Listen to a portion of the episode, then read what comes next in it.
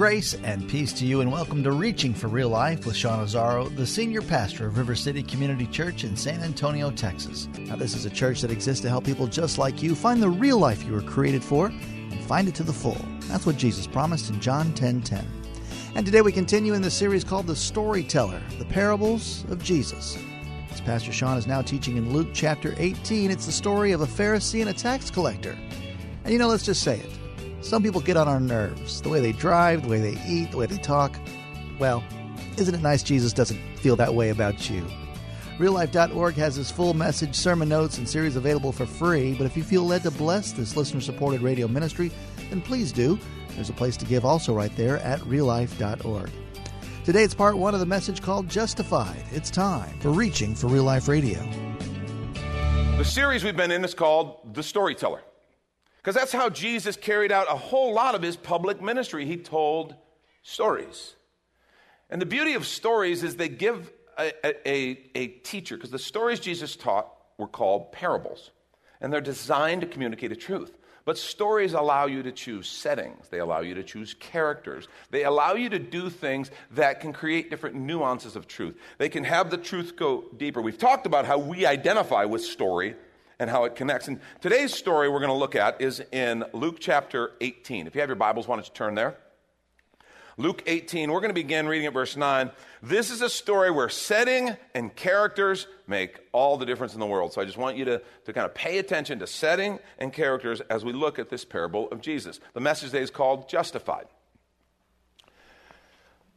Luke 18, beginning at verse 9. He also told this parable to, listen, some who trusted in themselves that they were righteous and treated others with contempt. So we, we right away, Luke helps us out by identifying the setting and the audience. Okay? The setting and the audience. And they treated others with contempt. And here's the story two men went up into the temple to pray one a Pharisee, the other a tax collector. The Pharisee, standing by himself, prayed thus. God, I thank you that I'm not like other men, extortioners, unjust, adulterers, or even like this tax collector. I fast twice a week. I give tithes of all that I get. Now, let's just stop right there. Because there's a setting piece that we have to look at that's really important. Do you remember where they're at when this happens? They're at the temple. You, you know, the temple is like a huge living illustration to the fact that we are all sinners. We are all broken. The temple was designed to take you gradually from the, the outer court, the, the court of the Gentiles, and then, and then the outer court of the actual temple and then into the inner court where you would have seen where you would have seen a huge altar. You would have seen what they called slaughter tables for the sacrifices because what was encoded into the dna of the hebrew culture was that we are sinners in need of a savior. Our sin is lethal. Sin separates us from god. It creates a natural death penalty that was encoded into the culture. And there they are standing in one of the biggest symbols. And then you go past that big altar and there is what we call the holy of holies. And you remember this it was so holy, so righteous, only the high priest could go there once a year. And when he did, they tied a rope around his leg in, in case he wasn't prepared well enough and God killed him. Okay? You're like, God would do that? We're talking about the holiness of God. And this, in this culture, they are having to recognize the holiness and righteousness. And they saw God with a high and lifted up reverence. And he is standing in that place. I don't know if, if Jesus is trying to paint the picture of you could actually hear the sound of the sacrificial animals. But it's in that setting that he says, God, I thank you that I'm not like other men extortioners, adulterers, like even this tax collector here. I fast, I tithe. I thank you that I'm not like the others. But the tax collector, standing far off, he wouldn't even lift up his eyes to heaven. So you got to, again, Jesus is painting pictures here. One guy is clearly really pleased with himself and understanding how, of course, how pleased God is. The other wouldn't even look up. He wouldn't even lift his eyes to heaven, but he beat his breast, saying, God, be merciful to me, a sinner. I tell you, this man went down to his house justified rather than the other. For everyone who exalts himself will be humbled, but the one who humbles himself will be exalted. Lord, I thank you for your word. I pray that you'd speak to us. I just pray that we would get it. I pray that we would hear the subtle nuances communicated through the setting, through the characters, and we would see ourselves and we would hear what you want to say. We want to hear your word, and then give us the courage to act on it. In Jesus' name, amen. So remember, Luke starts out by telling us the reason and the audience for the parable. He told this to some who trusted in themselves that they were righteous, who treated others with contempt. Okay? His choice of characters is really significant and instructive because you got to understand the parables of Jesus have taken on a life of their own in Western civilization. To people who say to me, oh, um, uh, the United States and Western civilization, it wasn't that heavily Christian influence. That's all a myth. I'm just like, okay, dude, stop for a minute if someone says, oh, he was really a prodigal son, do you know what that means? We all know what that means. People who've never been to church know, ah, yeah, he was kind of wayward and then he kind of came back. You know, the prodigal son returneth, you know. You say, oh my gosh, she is such a good Samaritan. She really is. Do you know what that means? We all know what that means. She's a person who goes and just helps out, does good deeds. She's the good Samaritan, all from the parables of Jesus. This idea of a Pharisee. If you say, oh my gosh, they are, they truly are a bunch of Pharisees, or they kind of a little Pharisee. Even people who've never read the Bible know that that kind of means, oh yeah, that's a person who's kind of self righteous and hung up on themselves, and, and they think they've got it all figured out. And they look down on other people. This story is one of the reasons we have that perception. You need to understand, when this story was told, they didn't have that perception. Yeah, I'm sure there were some people who didn't appreciate the, the smug self righteousness of the Pharisees, but you need to understand a Pharisee was respected, a Pharisee was accomplished. They were extremely disciplined. They were someone to be admired and emulated in the minds of the listeners. The Pharisee, not only were they accomplished, but they were religious and they were pure. Jesus chose his character carefully and then a tax collector. Now, we can make jokes about people who work for the IRS. I'm sorry to any of you who do. We forgive us, please, okay? But you know, it's like lawyer jokes and stuff like that. We can, we can make all these jokes, but, but we, we know kind of better. Well, this idea in this culture, a tax collector, yeah, this was a pretty scummy person in the minds of the listeners.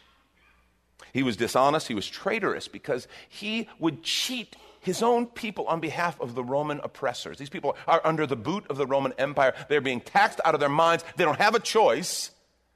And these were Jewish tax collectors working for the Romans, cheating their own people. He's a lackey to the Roman government. He's getting rich off the injustice poured out on his own people. His people are suffering and he's profiting. That's a tax collector. So you got to understand, Jesus chose these characters carefully. Now, the end result is obviously the point of the whole story. One went home justified, clean, and set free. The other remained in bondage to a sin, but it was not who they would have expected. This story is very uncomfortable in the cultural setting it was delivered in. It's an awkward story and remember who the people are around. I'm sure the disciples were there. I'm sure other listeners were there, but he's kind of talking to a bunch of people who remember what it says about them? They trusted in themselves that they were righteous, and they treated others with contempt. I wonder if Jesus were telling this story in different settings in our community here in San Antonio. Okay? I think he would change the stories, but the ending would always be the same. He would, he would change the characters. He would change the characters he used, but the ending would always be the same. If he were in an affluent North Side Homeowners Association meeting, I think the characters would be one thing. The ending would be the same. If you're in East Side community meeting, the characters might be different. The story would be the same. A neighborhood gathering on the South or the West Side. I wonder how he'd tell it here in this church. The characters would change, the ending would always be the same. One walked away clean and set free the other not so much. And I find it interesting that really two sins are presented, but they're kind of one, right? They trusted their own righteousness, that's one, and they looked on others with contempt. But we recognize those are two sides of the same coin. And again, you can't miss the irony that they're in the temple. The visual, physical representation of our desperate need for a Savior of all of our unrighteousness. And the whole thing is summed up in this, in verse 11. That phrase he said, God, I thank you, I'm not like other men. God, I thank you, I'm not like them. God, I thank you, I'm not like other people. God, I thank you, I'm not like other men. There is so much sin wrapped up in that phrase. So much sin. In fact, I think the core of sin I mean, we, would, we, we are like, we've heard this story, so we're like, I think, I hope, a little too smart and savvy to actually say that out loud. Okay? Right? I hope. We would use the obligatory, I know no one's perfect. And, oh, I'm not perfect, but, and then we would proceed. Okay? That, that's, how, that's how we would approach it, because we're smarter than that, right? I thank you I'm not like, and you fill in the blank. I thank you I'm not like those greedy business people. Hmm. Thank God I'm not like them. Thank you, God, that I'm not like those illegal aliens. Thank God I'm not like those Washington politicians. And I actually do thank God that we're not like that because we're way better than them, right? I mean, no, I'm sorry, I missed the point. The whole point. That's the whole point. That was wrong. Those Washington politicians, I thank God I'm not like them. I thank God I'm not like those gay people. Thank God. Thank God I'm not like those religious hypocrites. They're the worst. They're the worst, high and mighty. Or thank God I'm not like those prima donna athletes. Thank God I'm not like that guy at my work who, you know, he's always got stories every Monday morning. Oh my gosh. Or I'm not like that woman down the street who who knows what's going on there. There's always something going on there. You know what I mean. Thank God I'm not like them. I want to suggest that is the core of the sin nature. And it's the point of Jesus' whole story. And if you're taking notes, write this down because here's the main point. It is a basic, it is a core of our faith. We are all sinners in need of a Savior. And note this word, all. And this is when we take a quick minute to remind you you're listening to Reaching for Real Life with Sean Azzaro, the senior pastor of River City Community Church, a listener supported radio ministry, in this message called Justified. It's in the series The Storyteller, which is available right now on the sermon page at reallife.org and while you're there, if you've been blessed by this teaching, your gift of any amount helps this radio ministry continue to help others. Just find the Give tab at reallife.org. And Pastor Sean Azzaro, now an author, invites you to check out his brand new book. 302 Books, a division of Salem Media Group, presents A Pilgrim's Guide to the Spirit Filled Life Rediscovering the Gift of the Spirit, authored by Sean Azzaro, pastor of River City Community Church in San Antonio, Texas. Growing up in and around Pentecostal churches, I really learned to appreciate the role of the Spirit in the life of the believer. But I also saw what I considered to be imbalance and excess in some of our churches when it came to how we taught about the infilling. Now available at Amazon.com, Sean Azzaro shares his most requested teaching and radio broadcast podcast series in a devotional form, encouraging you to embrace the spirit filled life. I wrote in a devotional style to encourage readers to examine the scripture with fresh eyes and make room for the Lord to speak about the role of the Spirit in our lives. The goal of the whole book is to simply make you hungry for more of the Spirit. Order your copy of A Pilgrim's Guide to the Spirit Filled Life by Sean Azzaro today at Amazon or reachingforreallife.org. And now back to the message Justified. This is Reaching for Real Life Radio. And if you're taking notes, write this down because here's the main point. It is a basic, it is a core of our faith. We are all sinners in need of a Savior. And note this word, all. And it doesn't say we are all varying degrees of sinners. You know, certainly I'm a pastor. I'm kind of better than you guys, right? I mean, come on, be honest, y'all. It doesn't work like that. This is a core understanding, a cornerstone of our faith.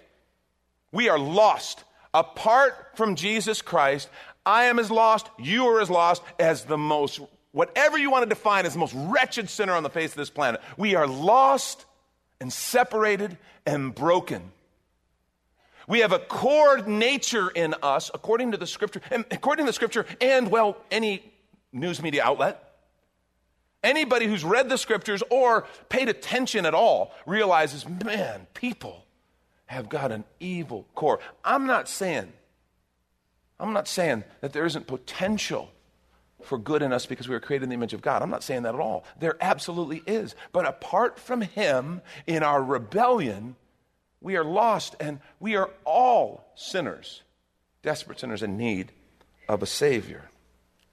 And this cornerstone of our faith is more than just a theological idea. It is an extremely important, important and practical contemporary message for us as we face the stuff that we all have to face every day, as we read the stuff we have to read, as we talk about the things that we have to talk about. This is an extremely practical idea. I think there's a couple points worth noting that will help us out. I think Jesus would tell us beware the myth of the good person. Beware the myth of the good person. Like I said, I'm, I'm, not, I'm not saying we don't have potential for good and that we aren't created in the image of God. We are. What I am saying, what I am saying, is that mankind is in rebellion against God and we have a sin nature. And that sin nature always wants to exalt self at the expense of whatever. Beware the myth of a good person. I can't tell you how many people I've said, I, I would tell them about Jesus, but they're just such good people. They're better than anybody I know. They're better than anybody at my church. I mean, they don't really need Jesus. They're that kind of good. Um, I'm sorry to, to burst the, your bubble there. If you think that, you are absolutely deceived. I'm not saying they might not be nice. I'm not saying they might not be polite. I'm not saying they might not be a wonderful person. I'm just saying at their core, they have a sin nature just like you and I. And if you sat and talked to them, if they were honest enough with you, they could tell you about it. See, this gets very real. Beware the myth of the good person. Paul wrote about it in Romans 3 21 through 24. Look what he said. But now the righteousness of God has been manifested apart from the law, although the law and the prophets bear witness to it. He's going to introduce how this happened. See, the righteousness of God through faith in Jesus Christ for all who believe the righteousness of God, His righteousness, real righteousness, through faith in Jesus Christ for all who believe. For there's no distinction. For all have sinned. Wait a minute, look at that no distinction. For there is no distinction. You don't get to say there's degrees. Well, at least I'm better than them, right? There's no distinction. For all have sinned and fall short of the glory of God and are justified by his grace as a gift through the redemption that is in Christ. That's why we're so thankful for the cross. If we understand our condition, that the idea of the, the well, I'm better than them, you, you know, we love those comparisons because we get to pick who we compare to, right? And we could try to find somebody and go, well, I'm clearly better than them. Look, I'm here on a Sunday morning, Sean. We got to be pretty good, right? And we got to be careful in the church. We can kind of start to believe our own press. You know, because it is, it's true. We, we came to Jesus, we were sinners. If, if we didn't recognize our sinfulness, if we didn't recognize our need for a Savior, we wouldn't even be here. So we come to that place where we accept Christ as Savior and recognize my sin was killing me, and we repent and we turn to Jesus and we begin to follow Him, and then we begin to do some healthy things. We begin to grow, we begin to mature, and that's where we got to be careful. Because we will start to do more righteous things. We will start to walk in the righteousness of Christ. But if we ever start to believe, oh, that means apart from Christ, I'm just righteous, we are walking in deception. And it's a dangerous, dangerous place to be. And we, we love to find that person who we're kind of, we think we're better than, and we compare to them. You know, well, God, I'm clearly better than them because I know God's fair and He's grading on a curve, right? He's great. Of course, God's great on a curve. Yeah, it, it's, see, that's not how it works. He talked about the righteousness of God. It's not me compared to this person, because here's, here's it. Maybe, maybe there are some people who I'm, I'm not quite as, as bogged down in the manifestations of sin as they are. And so here's them and here's me, okay? A pastor trying really hard to follow Jesus. Okay, there's us. And then there's God. And we just keep going. You got, want to compare what we're supposed to compare to. The whole point of the law, we're to compare to the righteousness of God. And remember what the scripture says about our righteousness? It's like what? Our righteousness is as filthy rags, it's like garbage. See, don't buy the lie of self righteousness. It's funny because when, with our bad behavior, we excuse ourselves because we, we, we know the reasons. We, we have the excuses. And we look at other people differently. Like, oh, yeah, they're bad. Yeah, what they're doing is bad. Wow, they're, well, you know, just, they're kind of a bad person. But with ourselves, we're like, yeah, but I had this reason. Yeah, but do you know what they did to me? And so we have all the internal excuses. Fact is, you and I are sinners who need a Savior. It's a core idea of this. And that idea is the beginning of really good things if we will really grasp onto that idea and understand the provision God made in the cross of Jesus Christ so that we could be set free. Our sins could be paid for. The barrier of sin could be removed so that we could enter into the presence of God. You are a sinner who needs a Savior, and so is everyone else. And we really need to understand this, okay? I'm a sinner in need of a Savior, and so is everyone else. That person who cuts me off on the freeway, that person who bothers me at work, that person who I just can't stand every time they come on the radio, I turn it off. What, they're all, we're all a sinner in need of a Savior.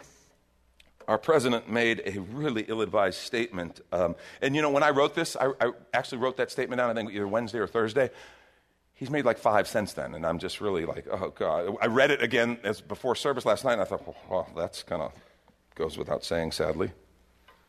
He made a really ill advised statement when commenting on the clash between protesters in Charlottesville, Charlottesville a few weeks back. Remember when he said there were good people on both sides? Remember that? And he got in a lot of hot water for that, a lot of heat, a lot of pushback. He would have been far more accurate if he would have said there are broken, guilty sinners on both sides. Because that's just empirically true. If he would have said there are broken, guilty sinners on both sides, that would have been an accurate statement. Beware the myth of the good person. Beware appearances. We are all sinners in need of a Savior. A second thing that this brings out is a really, I, I just want, I, this is such a c- cornerstone idea today in our cultural kind of divided, the vitriol of our culture. Seeing myself accurately will change how I see others. Taking notes, write that one down. Seeing myself accurately will change how I see others. See, that was the problem. God, I thank you that I'm not like other men. That was the core sin. It's a false premise. God, I thank you I'm not like them. No, the fact is, I am. We're not different, we're the same. That's been one of my contentions as we have, you know, walked through and tried to have conversations about the big issue that has been last number of years in our culture of same sex attraction. The idea is because one of the problems is all sides involved have said, oh, those people have same sex attractions. And as we talk about the LBGTQ community, they're different than us. They're different than us. And, and that's the problem. When you start to say that, now you're kind of now you're on, uh, you're on the wrong side of that discussion. They're exactly the same as us. They're exactly the same as us. We are all sinners in need of a Savior. Stop and think about it. Some people are like, well, but you know, there's the genetic orientation and there's that. One, let me just be real plain with you. Uh, if you actually dig into the science of that, that has never been proven. That is a very shaky idea. But even if it were, listen to me, even if it were that you could say, yeah, no, there's genetic predisposition towards certain types of sin. So what? Let me tell you something. We all have a genetic predisposition towards sin. It's called the flesh, it's called the carnal nature. What's your genetic predisposition? I've told you before. I've told you before, people could say, well, you know, I, I, just have a bad temper. I'm Irish. It's just in my blood. I can't really help it. So when I get angry, I have to punch people in the face. That's what I do. I can't, nothing I can do about it. Please, I need a safe space to be able to punch people in the face. And it's like, well, that's ridiculous. You can control those impulses. It, what if it's true? What if it's true that some families, they're a little more fiery in their temperament, they're a little more prone to, there's good sides and bad sides, but yeah, there's a little more of a temper. Do we say, well, then you can punch people in the face? No. No, that's a, if it's a genetic predisposition, whatever, it's a carnal nature thing towards sin. And you can, in Christ Jesus, be set free. You can say no. You can say, Lord, fill me give, empower me and set me free from that sin. How about the person who sins in regards to same sex attraction or, or it, it, opposite sex attraction? The guy who just looks at girls and goes, Man, I just I have a high sex drive, and so therefore I can't help it. I can't say no. We would look at that and go, That's ridiculous. Of course you can. Of course you can. And in Christ Jesus, you can be set free. In Christ Jesus, you can be made whole. You can be set free in Him. See, we're not different. We're the same. I don't care if you're the self righteous church person who looks at someone in the gay community and goes, That's revolting. That's gross. Yeah, well, I'm sorry. Before God, so is your sin. So is your sin. Or I don't care if you're on the other side and you go, Well, they can't help it because they have a gene and you just can't. I'm sorry. They're not different. They're not different than me. They're the same as me. And Jesus' call and his invitation is the same. His love is the same for them. That's why we have good news for people who wrestle with same sex attraction. You can be set free, like we all can be set free. Come, come along. Let's be set free by Jesus. Let's do it together. It's powerful. It's powerful. You see, that's the root of that is the sin of looking down on other people. See, what, you know why we put other people down? We put other people down out of pride because we want to exalt self in some perverse sort of way. Like I said, if I make them lower and I build myself up, and then I feel a little bit better, and it's pride. And that's the root of sin, and we all struggle with it. So if I put other people down, then I kind of feel a little bit better. Let me ask you who do you look down on? Who do you look down on? That's Pastor Sean Azzaro. You've been listening to Reaching for Real Life Radio. And if you'd like to hear this full message in the series, The Storyteller, it's available right now on demand at reallife.org. And while you're there, we'd appreciate your feedback. You can leave us a note on our Contact Us page. Or even better, your financial gift helps this radio ministry continue. Find that Give tab at reallife.org. But of course, you're invited to visit and join us at River City Community Church, located on Lookout Road right behind Retama Park, next to the Real Life Amphitheater. If you'd like to call the church, the number is 210 490 5262. As Reaching for Real Life Radio is a service of River City Community Church, we hope you join us again next time as you travel the road to real life.